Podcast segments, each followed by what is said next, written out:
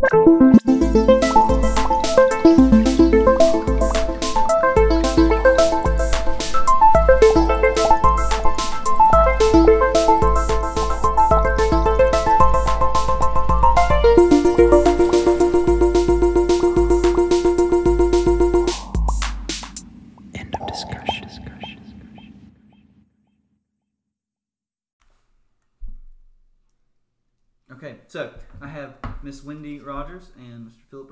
So y'all can just kind of introduce yourselves and we'll go from there. Okay, hi. Um, my name is Wendy Rogers. I am a housewife, and my husband and I were missionaries in Chile for 25 years, and now we've been living back in back in the United States for two years. So, And I'm Philip. I'm her husband. And let's see, I a little bit background about us. Is that what Yeah, background. All Okay. Give me all info. Well, um, my parents were missionaries. My dad was from Perry County, Mississippi. My mom was from Pine Bluff, Arkansas. Um, they were missionaries in South America for about 35 years. And I was born on the mission field in the country of Paraguay. Um, grew up in Paraguay and Chile. Surrendered to, um, got saved at a Christian school on furlough in Arkansas when I was about seven. And then my dad baptized me in a river in Chile. I was the first person he baptized when he started the new work there. Um, I surrendered my life to preach when I was about 15. Came back to the States, went to college, and there's where I met a young, a lovely young lady, um, Wendy Allen at that time from Louisiana. and I fell in love with him because I thought I was marrying someone that was like exotic and strange and Weird. that was going to take me travel around the whole world and I, I got some of that. I got the strange and exotic. I did travel to a couple of other countries but um, no i didn't know he was surrendering I, excuse me i did know that he had surrendered to be a missionary and um, i was willing to follow him um, I had no idea of what missions was about. I grew up in a, I was saved at a, a young age. I think I was about um, six years old, seven years old, um, when I was asked the Lord to be my Savior. Um, grew up in a Christian home. Um, my parents were very dedicated in the church, but I had never um, I had been t on one missions trip for seven days when I was in high school, but other than that, I really didn't have a concept of what full time ministry and what doing missions was going to be like until um, we moved to the mission field. And my very first plane trip was the day I got on a plane to fly away from my family and go to Chile. And we got on a 19 seater plane to fly from New Orleans to Miami. And we were in terrible turbulence, but because I had never been on a plane before, I thought it was all normal. And the plane was shaking and shuddering, and there was lightning and thunder around us. And I, I had to um, sit, uh, not thunder, I couldn't hear thunder, but um, anyway, lightning. I had to sit next to someone I didn't know, and I was just sobbing because I thought I would never see my parents again alive. That's just how, what I thought it was going to be like. And the lady sitting next to me kept patting me and telling me, honey, it was going to be okay. We were going to make it out alive. Um, but I, I just, I had to explain to her I wasn't afraid about the plane ride. I think she I was making her nervous. But anyway, that was my first plane ride when I headed off with my husband to the mission field. June of 1994. Mm-hmm. So I wanted to ask you though about um, were, were you homeschooled in, in Paraguay?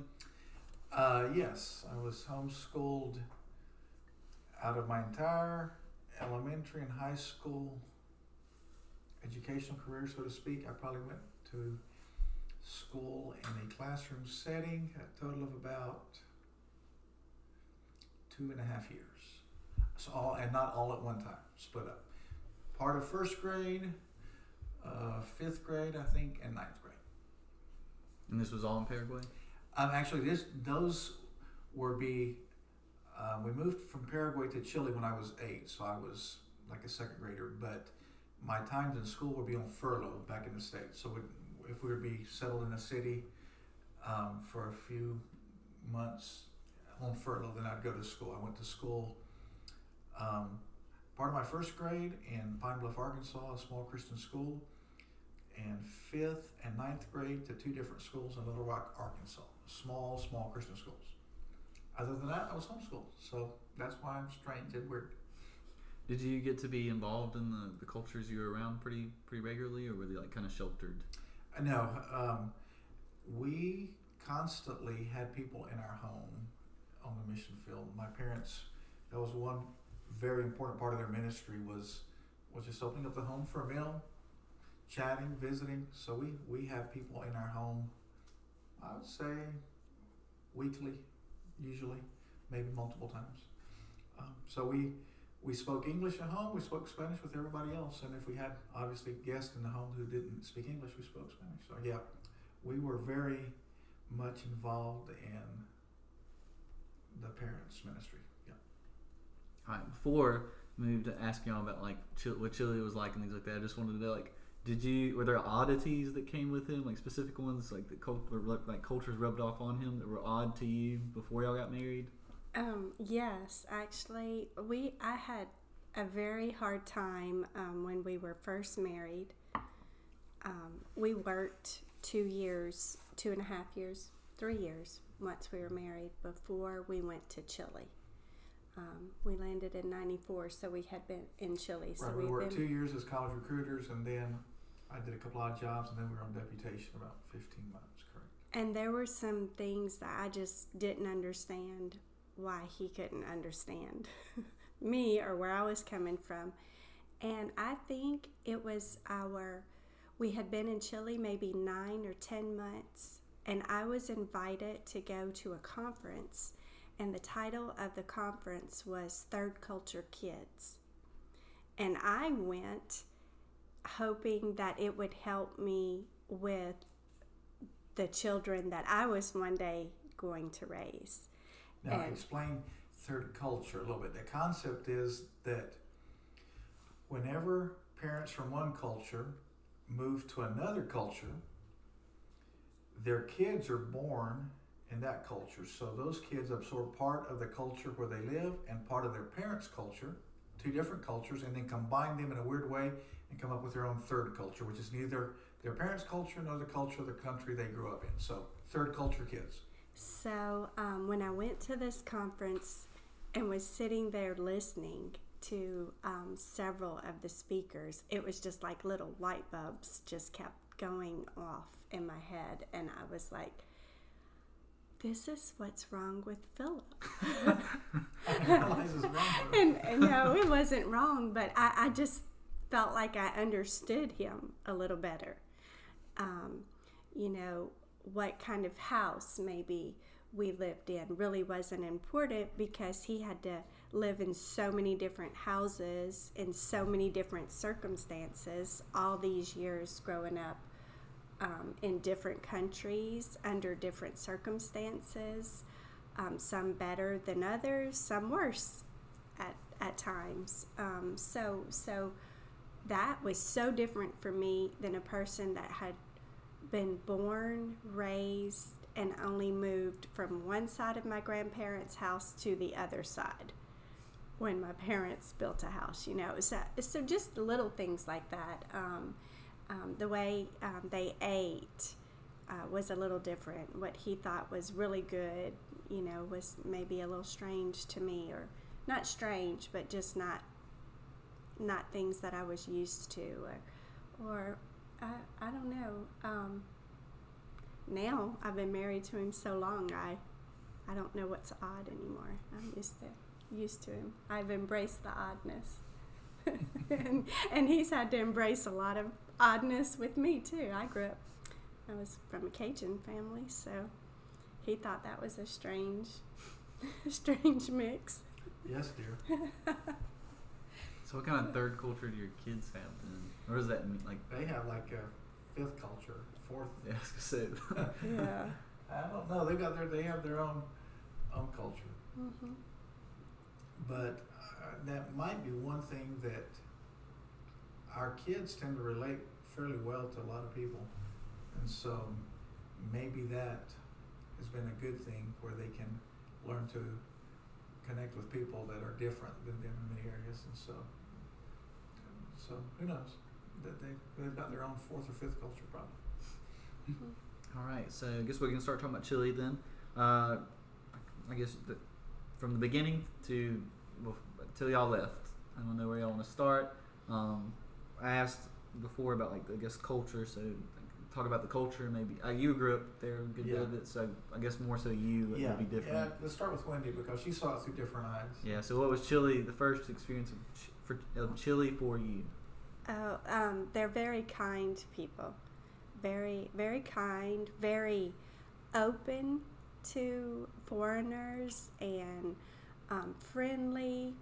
They, you know, I would be out places and they, of course, when I first went, I did not know any Spanish. I knew hello, goodbye, and I believe that was it when I, I landed in Chile. But as I started learning the language and if I would be out and about like at a grocery store or a little uh, shop um, they call them almacenes to purchase like vegetables or bread uh, someone was always willing to help you or so very friendly very open. Um, I guess the only thing that one of the things I had to struggle with when I first got there um, was that they're very direct. So, um, so if you're wondering what people are thinking about you, they will they will tell you. So they'll tell you if you've gained a little weight and if that looks good on you or if it doesn't and you ought to watch it. So they're very direct and I'm from South Louisiana, so that's not something we do very often. So at first that was hard to get rid of, um, hard to get used to, but um, but Some of those Cajun just- matriarchs are pretty direct. yeah, I guess so. I guess But- so. but it- yeah. It's like Southern culture, Correct, I correct. guess. Um, but I got used to it, and and you just kind of. So when I came back to the states, that was that was hard to not be as direct as I had learned to be over 25 years there. So direct but kind, but just saying things that's on your mind and not saying away from the person, just saying it to that person. So Yeah, we learned uh, back here in the states in the South that when somebody starts a phrase with "bless his heart" or "her heart," we know watch out, it's coming. So even even in Chile, are they like diverse? Like they're, are the people more diverse like by area, or uh, or is it are people pretty think pretty much the same? I guess like like with like in the cities here, you know, versus somebody that lives in a rural area, they think there's pretty different values Yeah. and things like that. Is that pretty There are, there? but I don't think they're as noticeable, like between, let's say, rural Mississippi and New York City, because the entire population of Chile is 17 million. Mhm. About a third of that lives in the capital city. So one thing that we noticed that a an idea could take hold real quickly throughout the country, as far as what we would term progressive values. Um, uh, catch them much faster there than even in the states. Whereas in the states we have pockets of areas that believe one way or think, and so across a nation of 300 million, there is more diversity than a nation of 17. And so the capital city, being by far the largest city, everything kind of flowed out from there. So whatever was on TV or the politicians were talking about would travel the country pretty pretty quick. And uh, Chileans are tend to be well informed people. definitely. Um, they know what's going on in their country and around the world. I mean, they, they, they might know more about U.S. politics than some Americans because um, being a smaller country, they are obviously dependent upon the outside world more than maybe Americans sometimes are maybe more insulated in that sense. So, and with the with the internet and how everyone is connected, social media, that plays a huge role. They are very informed. E- even the youth is very up to date on things that are. And the youth in Chile are watching the same movies and listening to the same songs that American teenagers are typically too. So So very, very up to date very, on what is trending or whatever, you know. So why is there a reliance on bigger countries? Mm. because whatever uh, like the U.S. does affects the entire world. I think we Americans maybe don't realize that. So we are the. I mean, we are the country that leads the world economically, socially. I mean, trends that whatever Hollywood says is trendy is trendy around the world. You know, and I don't think we realize. Um, sometimes that influence and to quote a great theologian named Spider-Man's uncle. I just forgot his name, but he said, "With great power comes great responsibility." Um, I can remember what, what's Spider-Man's uncle's name, Jonathan? Uh, the guy that died. Ben? Yeah, Uncle Ben. Uncle Ben. Uncle Ben. So and so, being the nation's, we're not the nation's biggest country, but we are the most influent. I mean, the, we aren't the world's biggest country, but we are the world's most influential. So the eyes of the world are on us right now, even with this election situation. I mean, people around the world are staring at us, trying to figure out what's going on.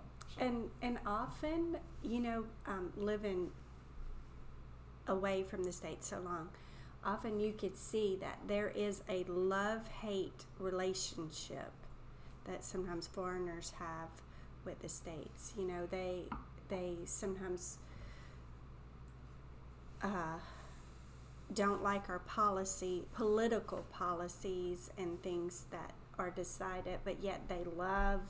Um, name brands that come out of the states like i don't know nike i'm sure i don't even know if nike's a good thing you know a trending thing right now but nike or north face or whatever it is that's in that everybody likes at the moment in the states apple um, but then they love those things and love some of the cultural things but then we're often perceived as a bully too. yeah And so, the, so people still, most immigrants in the world, if I was reading today, I think, or yesterday in the book, that when people say what country would they'd like to go to, I think, if I'm not mistaken, it's 21% around the world say the U.S. Germany's the far distant second, only at only 6%. So to this day, I mean, we are the destination of people around the world that are looking for freedom and hope and opportunity too. So it's it's weird. People people I think feel have definitely mixed emotions about the states. So, so American culture is what I, I get. I don't get nothing. So, yeah. What I was told was that there's there's an experience, I guess, that comes with being in the states. And I, like I told y'all, my other friend, I talked to him about Sure. it. He said that it was about economy for him. So Correct. he was his economy where he lives is not that great. So the con- being the, coming back here one day would be awesome because you can do janitor work or you can be a plumber or whatever, and you can still make a good living and have a house and get food on the table, you know, and even take care of a family if you really wanted to. Um, so I guess I just don't. I'm like I said, I guess one of those ignorant Americans. So I don't understand. You know, I see all the beauty in other countries, and I, I know there's like some bad things that happen there, but I guess it's still strange to me to want to leave somewhere you grew up. I guess you know. Correct. So I guess I don't understand the experience. Um, so I guess you'd be able to explain that a bit more probably than you. I guess. Um, Yeah. Um, I think the the word I'd come to mind is opportunities. The U.S. When you when people say you can grow up and be anything you want to be, I think that's exaggerated. We can't always grow up to be whatever we want to be. However, if you do talk to many immigrants, even in the states right now, I get a chance to talk to, they see opportunities that many Americans don't see um, they are used to living with less, and so um, they are able to be more thrifty. And to me, it's interesting. You know, just here we have people maybe that make a lot less than an American might, and yet they have, seem to have more financial freedom. They can um, even like when they're going to buy a vehicle or whatever. Oftentimes they have more financial freedom because they've learned how to live with less, and um, and they just see opportunities. Like I said, I'm not a businessman or anything, so I may not explain it well, but I, I'm in the process right now of trying to help somebody uh, move from Chile to the States and doing some, trying to help them with paperwork. And they just see that over and over. The, the state just has so many opportunities. If you do a good job in a certain area, there are people that will come. Whereas uh, to, to, to buy your services or products, whereas in many countries, I mean, you are locked in. Whatever you were born in, if your parents were, were very poor, if they could scrape together and send you to college, you might have a little bit better job.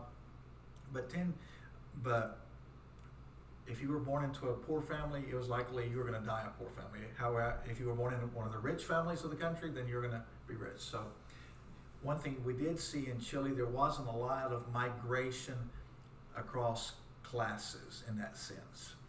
Whereas um, the population may not be as ethnically diverse in Chile as it is here, but the classes tend to be very well defined. That the poor are here, the rich are here. The middle class is growing in Chile, so that's a good thing because any country with a strong middle class tends to progress more than a country with a very strong wealthy class or strong poor class. But I, I know that's, I'm not really answering your question like you want it to be, but just people come to the States and they just see, I mean, they walk into grocery stores where, I mean, you can buy, you can go to a corner market or, or just anything and just a variety of products in one small space. Whereas you can go to mega markets in another country and they have a lot of products but not a lot of variety. They may have two whole aisles of just the same thing. Mhm. Whereas, I mean, the U.S. has just so many things going on. it's just crazy. Go in and, and it and it is not just opportunity it's experience because it's this too because though let's say that they were born to a poor family in their country and they could come to the states and work two jobs let's say at a restaurant or you know a mechanic shop and save their money and they could travel to New York City and experience New York City for a weekend, and then travel to California and experience California, and then maybe they could save money and fly to Europe and experience some site in Europe for a little while and come back and work. So, but living in their country and the circumstances they were born in, they would, it didn't matter how many jobs, you know, they would work, they would never be able to have that experience, um, save up enough or work to better. So I think it's both. It's opportunity, it's experience, it's learning a different culture. You hear that a lot. You know, why would you like to go to the States when you ask? And they're like, what experience a new culture, a different food, uh, totally be immersed in a different language. Um, so I, I think it's like a package deal.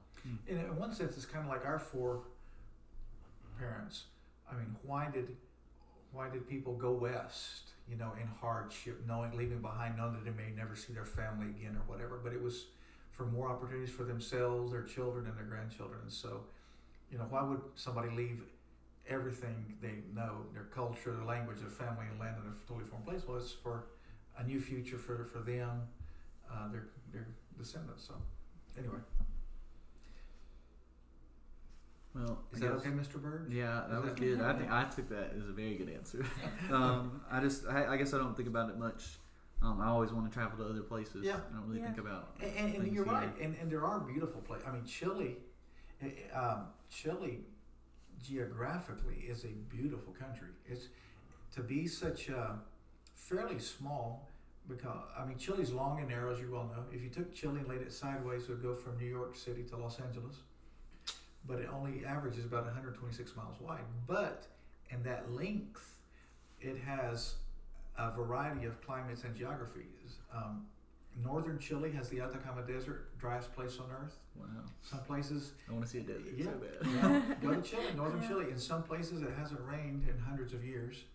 They And- have a valley there in northern Chile that is, The uh, Valley of the Moon. yeah, replica as on Earth as close as you could get to the what the moon might be like. So I've we, never, we've been, never there. been there, but we've seen I've pictures seen of pictures. I would like. I've been in the Atacama Desert, just Yeah. not that part. And then you could travel several thousand miles south, and southern Chile has one of the highest rates of precipitation in the world between rain and snow. And so we have the Andes Mountains, we have lakes and rivers and volcanoes and ocean. So it's a very beautiful country, yes. Yeah, the lake region in Chile is my absolute favorite um, part to visit. I would love to go back and visit. Um, we, I think we would take vacations to southern Chile every two. No, it's not over. Okay, start back over a little bit. Where?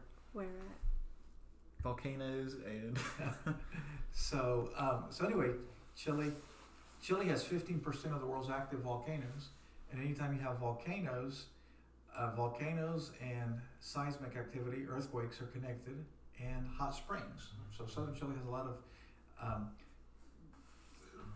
we I don't know if we call them resorts, but some are resorts, some are very rustic, but Yeah. build up and they will harness thermal water and you can sit and watch the rain or snow fall down and sit and sweat in these thermal baths and it's very very unique we enjoyed that It, it was. Um, they would have like these little. The resorts kind of would be like more cabin style, um, but a little bit more rustic maybe than Yeah. you'd find in the states. But just gorgeous, gorgeous surroundings. Um, I remember one time when my parents came to visit, we took them down south to this area and they were sitting in a hot thermal and the river runs right on side of it which is freezing cold water and you're looking up and you're surrounded by mountains and you're hearing the water rush and the birds and seeing the steam ri- rise up off the mountains. There was snow on the ground and my mom was like this is just incredible. It's almost surreal. It is so beautiful. So i love southern chile. The lake region is Yeah. what they call that. And the thing is too we weren't in chile. We lived there you know many years so we weren't there as tourists. So right. you see a place through new eyes at first, then you become accustomed because you're there for a different reason. And so we were there, obviously, we enjoyed the natural beauty, but um, we were there to share the gospel. And so, you know, when, when I remember we moved into our first rent house in Chile, you could look out the back window and see the mountains. I said, I'm, and I thought to myself, I'm going to stare at these mountains every day. And then after, my wife probably, i did my wife is more in touch with those things than I am. I'm not, I don't have a, an eye for beauty like she does. But after a while, you you see these mountains that are four miles high, and you just don't notice them anymore. They're there, always in the background. If you ever get lost in Chile and you want to know which way is east, look for the mountains. They're always on your east, so you can orient yourself. So, yeah. So you don't have an eye for beauty? what except for that? you, baby. Oh, okay. I was I was being so worried. That's so sweet. um, I did want to ask y'all though. On the way here, I was thinking about it. Why did y'all decide to take the route y'all did to get to Chile instead of like going through the IMB or something like that? Or is it the IMB, Yeah, right? correct, Yeah. correct. So why did y'all choose the route y'all chose instead of using IMB or something? Um, I guess I just kind of followed my parents' footsteps. That's the route they had taken. They, uh, throughout their ministry, a number. I'm not saying it's the only way or the best way necessarily. So, but it has pros and cons. So I will try to lay out both. The cons are we were when you're supported and how okay people are listening don't know we were, we were voluntarily supported by individuals mostly churches but some individuals that would send in monthly or quarterly or yearly offerings um, to our home church back in the states. We had three different home churches over our time in chile. And then um, that would be deposited into a bank account we had here in the states and i found a, a couple places in chile i could write an american check and that was hard to find it for, uh, for a while. And I'd write a check on my bank account in the States, and they would give me the equivalent in Chilean pesos of whatever that would be. So, um, for the for most of our time on the mission field, our our support varied monthly, often greatly. So there got to the point you kind of generally would decide, but sometimes a church that maybe supported you for ten or fifteen years would just stop sending you checks, and sometimes no explanation.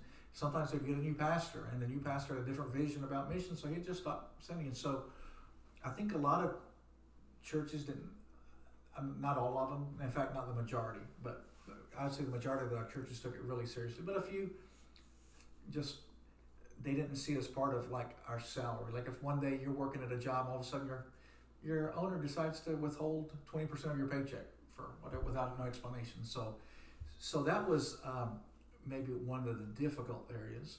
The the pros, one of them was be that we would be back in churches, some of the same churches, um, every few years on furlough for 20 years, and they knew us. They'd seen our kids grow up from time to time. They knew our anniversaries and birthdays, and we would get um, sometimes Christmas boxes or things like that. And so these were people that we weren't just some missionary, unknown, faceless that they sent money to through nation. We were actually people that they were invested in. And, that and was they the- knew about the yeah. work. They Correct. knew They knew by name They people knew worked with. people that that we were praying for for salvation. They knew through newsletters. they knew about um, the Chilean pastor when he, you know, quit his job and he had a family and he took a huge step step of faith and quit his job to go to seminary. I mean, and they prayed with us about you know his family and and difficulties that would arise in the work or our family. We,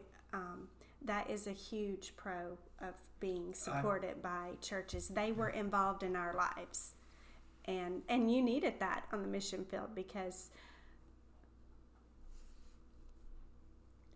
Are you gonna cry, Miss Wendy? well, I'm trying not to. Um, you you needed that because you know you pack up and you leave. Um, we were there before, uh, inter- before such instant um, communication. You know, we went when faxes were in, so that was a long time ago. And we called home once a month because a phone call that lasted 15 minutes to the States was $40. Oh And that was food off of our table to do that. So, so, um, in the beginning, when you pack up and you went to the mission field, um, there were times you just wondered if people remembered you besides your family that you left in the States. Um, and if you were important, or, I mean, important to them eh, as far as relationships go.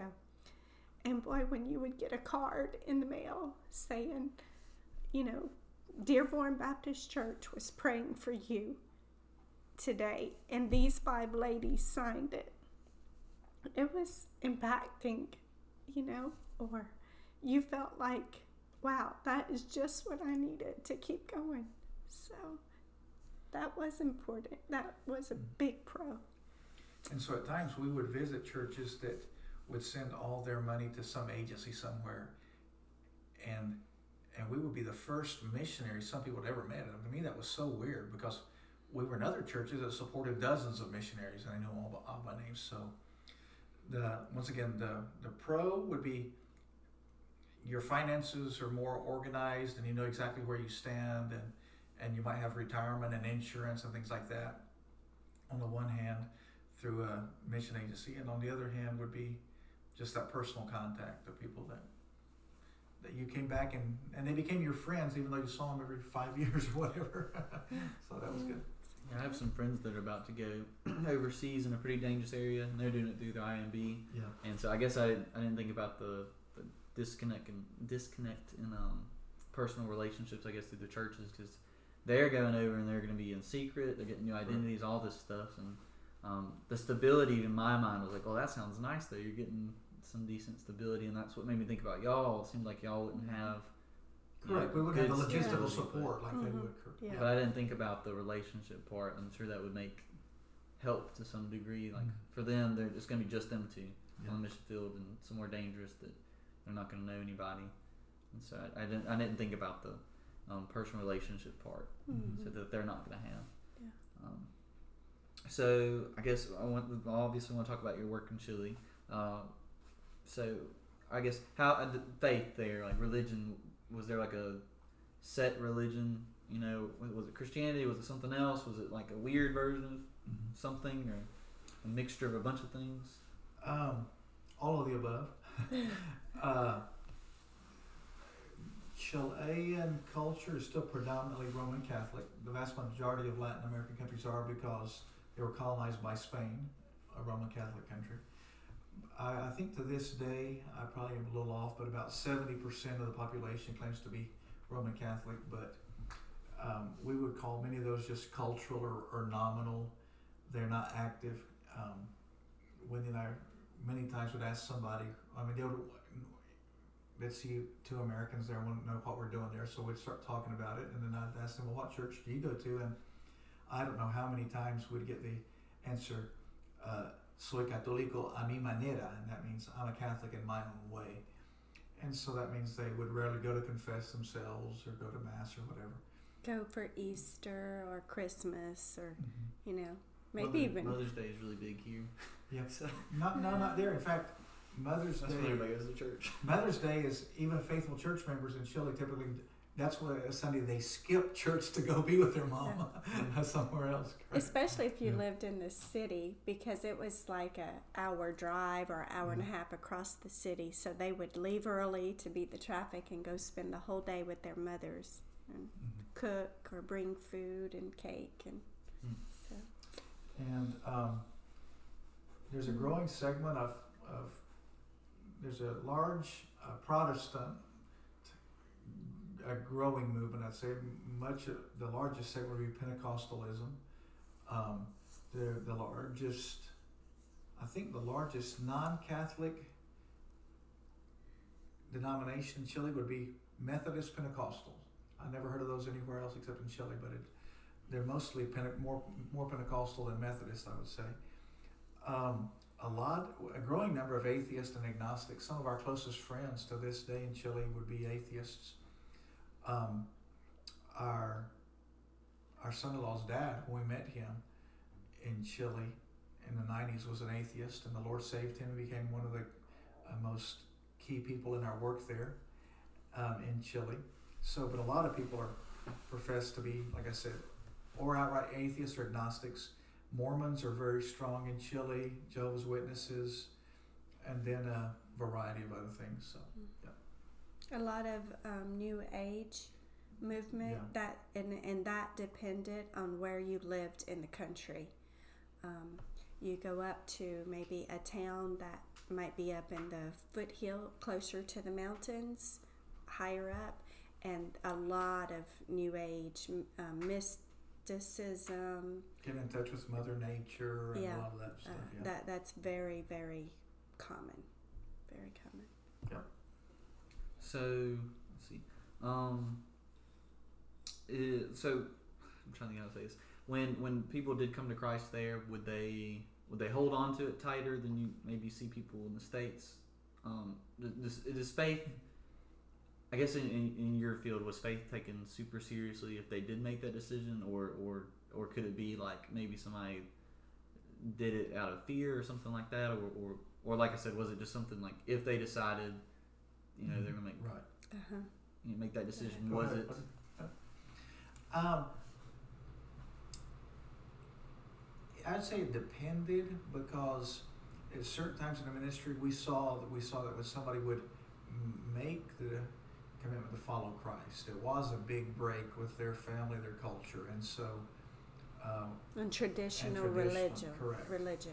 so it was not a simple thing, um, especially for the first generation Christians. But then one thing we did notice that some of the young people that grew up in the church over time, um, they might would take some of that not more for granted than their parents had, who had been saved. They were the parents maybe first generation Christian and the kids weren't. One thing that we did notice a lot because we worked in a, in the big city of Santiago in a middle class area, and and um, I often said I thought think we dealt I think we dealt with a lot of the same things that maybe American middle class pastors would deal with because materialism I think is so deadly to the gospel.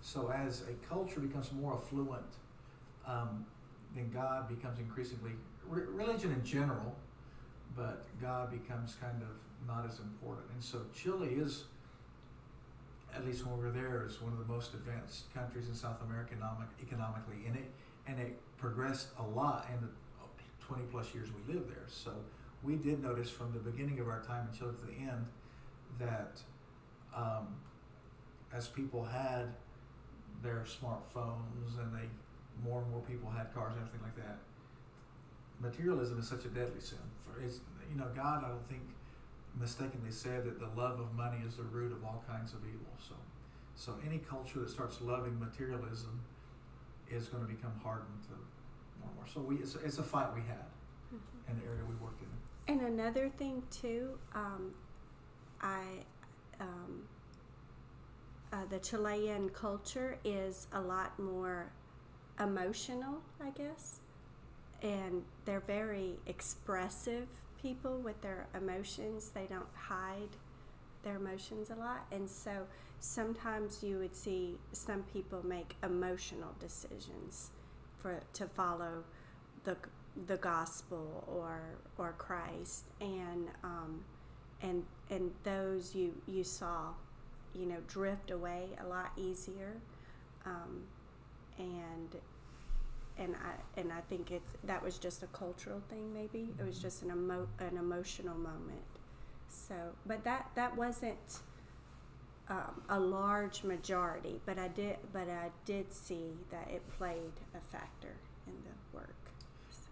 But one thing that we see now from a distance, people we still have in touch, we are still in touch with, that the the role of foreign missionaries in Chile is decreasing because the Lord has raised up a good number of solid national pastors and and youth and this, um, that are growing and are just serious about theology, about things. So, in that sense, that we're very encouraged And have a God. yeah, and So- have a passion Yeah. for the Lord and and want to share that and and not just and and they don't just want to survive in the Christian faith or they don't just think it's a thing to do, you know, or what's expected or what's culturally accepted because I mean that that is one thing that's very different than living in southern Mississippi. It, it's a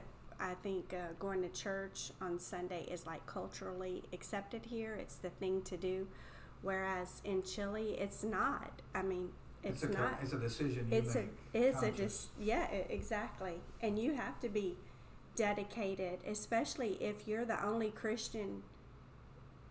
You know, a born again follower of Jesus Christ, Christian in your family, it and you are the one deciding that you're going to church and you're going to study the Word of God and you want to join a discipleship group and and you're going to be baptized and what will your family think of you and what will your friends? So so I do see that especially within um, a first generation youth or college age um, or young adult becomes a Christian, that they do follow with a seriousness.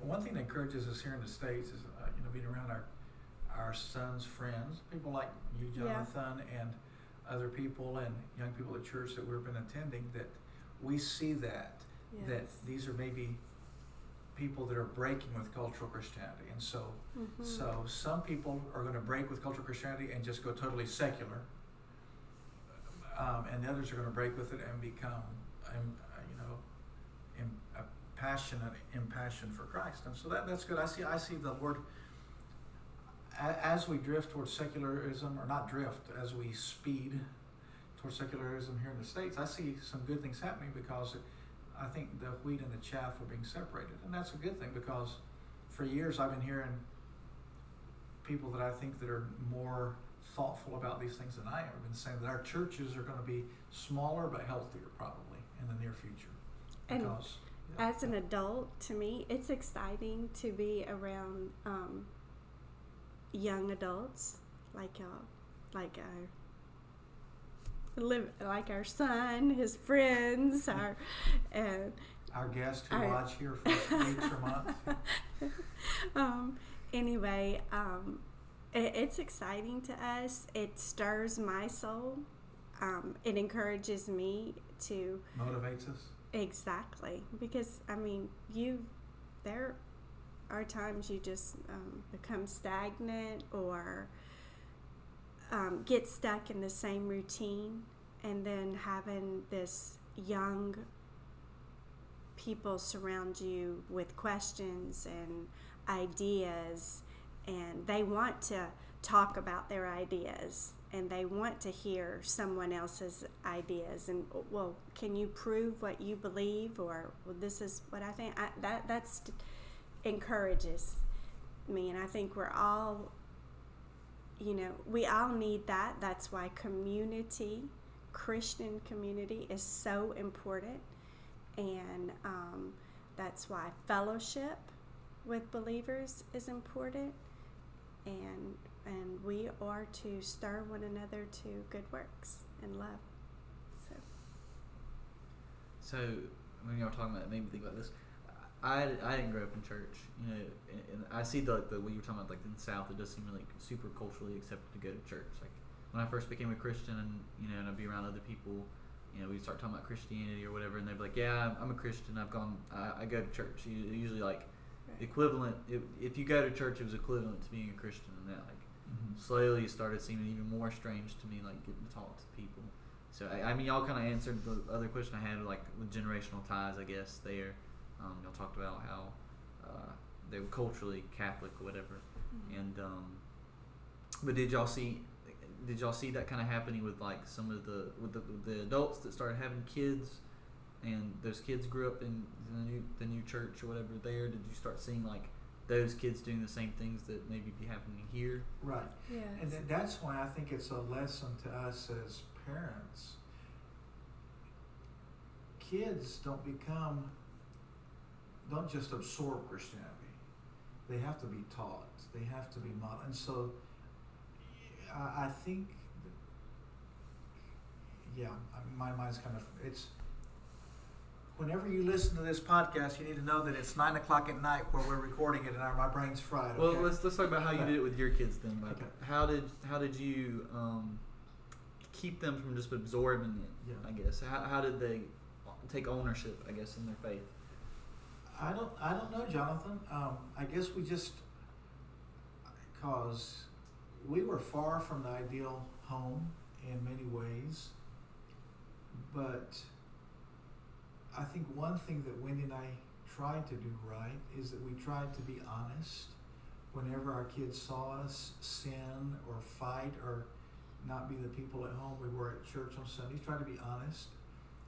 And the Christian life isn't about a pretend perfection. It's about sinner needing a Savior. And so, um, even to this day, we try. Our kids are both grown. We're grandparents now, etc. But um, I think honestly, we talk about things. We wrestle through stuff together. Wendy's was a really important part in that because I'm I'm the kind of guy that I don't need to talk about everything. Well, Wendy does, and she needs to talk about it often endlessly from all different perspectives. And so, in that sense, she would draw things out in the family from our kids that maybe would have lying, would have, would have um, lying, lane, lane would have been dormant otherwise. And so, a, a lot of the communication I think we have with our kids is is the fact that Wendy, that was important to Wendy, and the Lord used that. Well, I think it's. I think it was a key component. I guess, um, like Philip said, being honest with our children when they saw saw us do wrong, act wrong, react wrong, say wrong things. Um, so, admit that, but also that they saw us try when we repented to to change, change our, our behavior and grow. Um,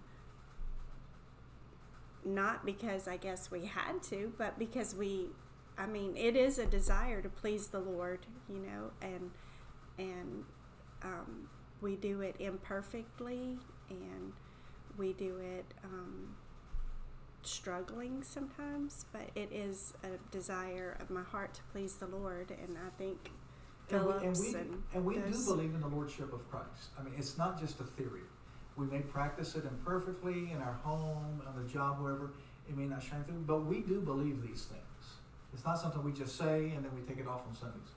And so, what you true, truly do believe will come through in one way or another. And so, I think parents need to be intentional though in teaching their kids. They need to live in front of them, and when they fail, they need to be honest and say, "I need a redeemer, just like you do." Um, teach our kids. Don't depend on the church to teach my kids. Mm-hmm. If, if my kids aren't learning about the Christian life, it's not the church's fault. Now, some churches aren't teaching, and, and I hate that. And, and with my brief stint as a pastor in the States, I wanted the church to complement what hopefully the parents were doing at home. But um, I, I, I don't think Wendy and I ever believed it was somebody else's job to raise our kids. Not the school's job because we homeschooled or Wendy homeschooled. It wasn't the church's job because I was the pastor. So, so in that sense, that we, we believe we were responsible for our children, and, and I wish. And so anyway, anyway, so if my kids are not being taught, we can't make our children follow Christ. People do not follow Christ. You can't be dragged and kicking and screaming into the kingdom, but you can be taught about Him. And so if our kids are ignorant about God's Word and Christ and theology and Christian life, then it's our fault. Now, what they do with that is once again is a decision they're going to have to have between them and the Lord. Um, one thing that was very present in my mind when we, when I first met Philip, and we got married, and we visited many churches in um, in the states before we went to Chile as missionaries.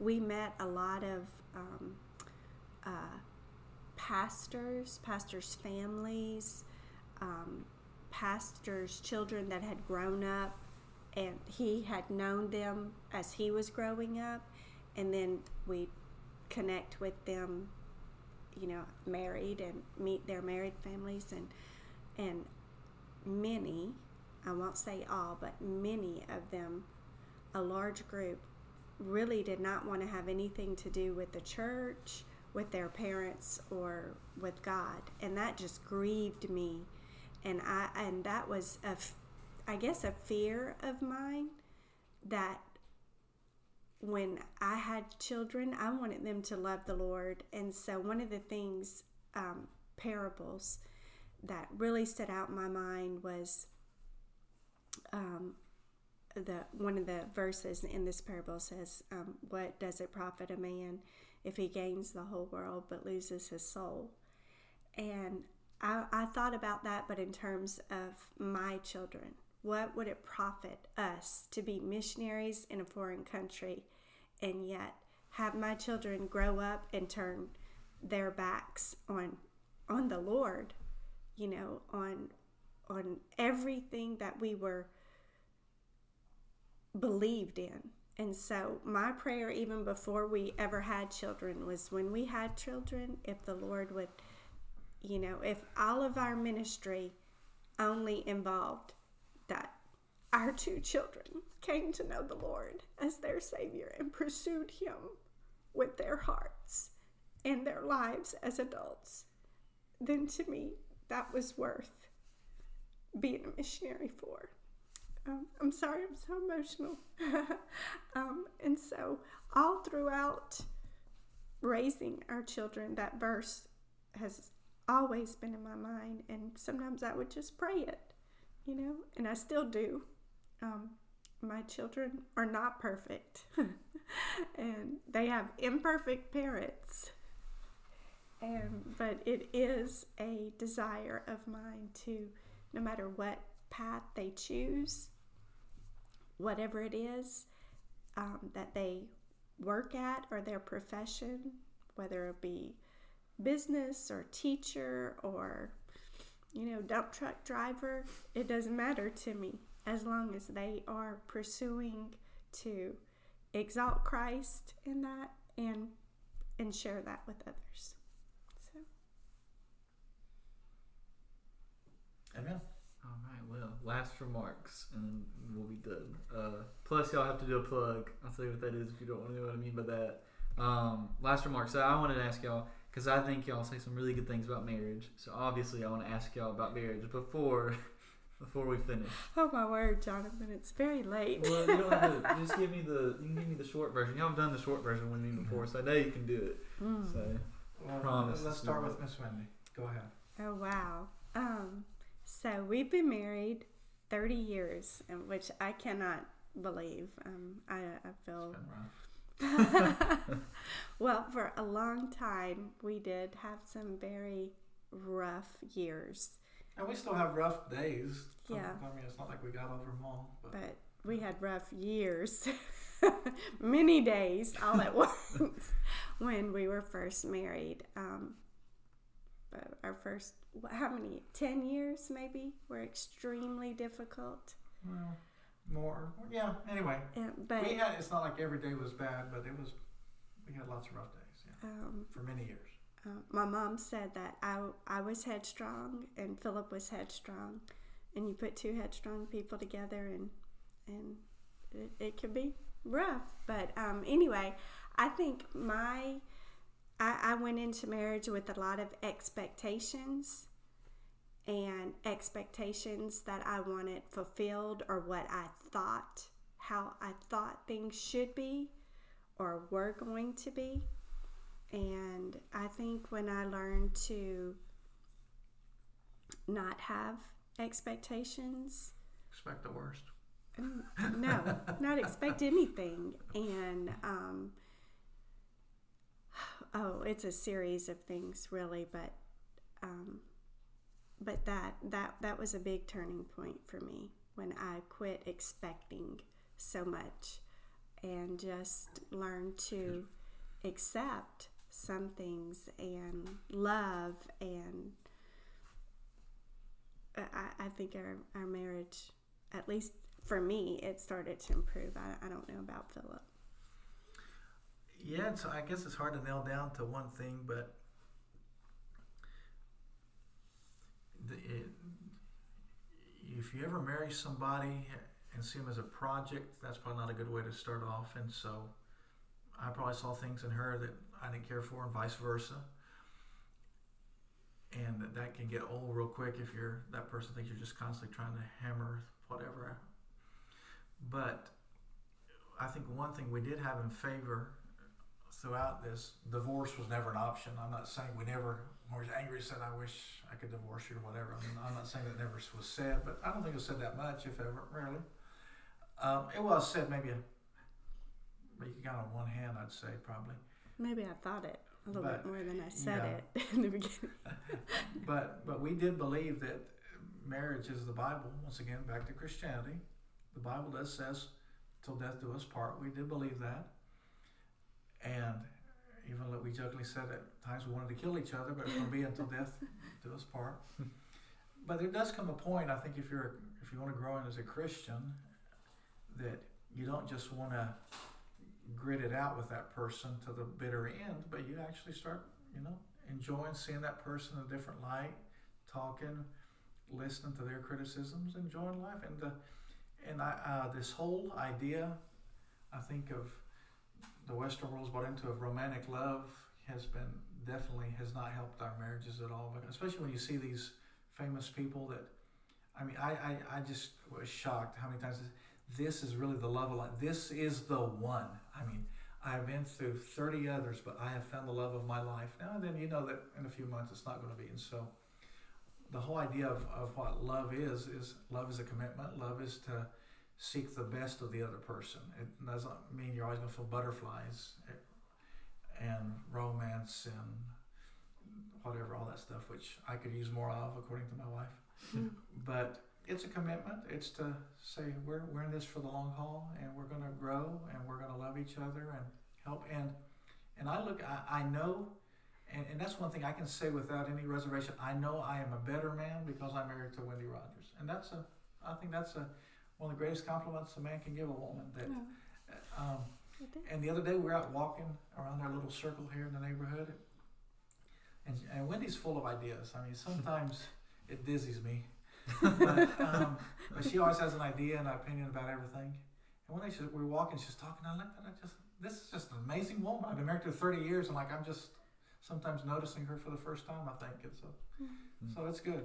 Uh, we're enjoying our marriage right now more than we ever have. That, and that, Yes. that we can both say that without any reservation. That whatsoever. is, and just simple things, simple things. I, uh, Getting on the, getting up in the morning and drinking drinking coffee. I mean, he makes my coffee for me, and we sit there and we visit and we play a game of, or a half a game, or a couple of moves of Scrabble every morning together on our phones. on our phones. Yeah. We teenagers. we enjoy that and just being with each other and company. Um, so, uh, saying that Philip repeats all the time, privately, publicly, with friends, just between the two of us. Um, um, I believe it's from the Catechism. You probably could correct me because I'm drawing a blank right now of what where you where the document that it's from, but it's um, what is the chief end of man to um, Glorify God and enjoy, enjoy Him forever. forever. And I, I think if we do that, I, I, that's often in my mind, and and that's what I want to do in my marriage too. I, we're together. I want to enjoy each other, and as we enjoy each other, we reflect Christ. So, but that's what I I'm learning, and I enjoy being with this man. He's a very good leader of our home. Um, he tries to he's very vigilant. I was thinking of trying to think of an english word. He's very vigilant for our spiritual well-being. Very concerned about that. Always asking us questions. Sometimes makes me squirm the way he asks us questions but he is concerned about us and and he he loves our family and takes care of us and he is very trustworthy and and sorry one of the things that most impact me about his life um, is that who he is Sunday morning in the pulpit is exactly who I have Sunday. I mean Monday through Saturday at home, and and he is real. And sometimes I think that's where our biggest conflict was because I wasn't as real as he is or as hotly pursuing the Lord. And he has taught me that and brought me alongside of him. And that has impacted my life. And I am forever grateful to him. So,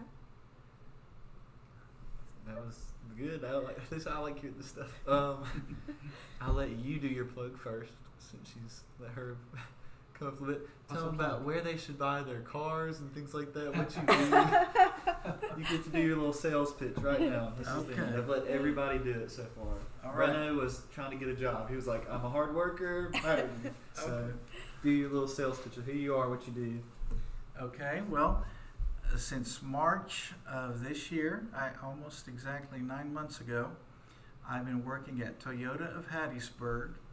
Once again, if you'd asked me 10 months ago, do you see this in your future? Probably not, but the Lord um, directs our steps as He sees fit. So I'm working at Toyota of Hattiesburg, and I, I'm thankful uh, to the Pierce Automotive Group for giving me that opportunity. Um, I've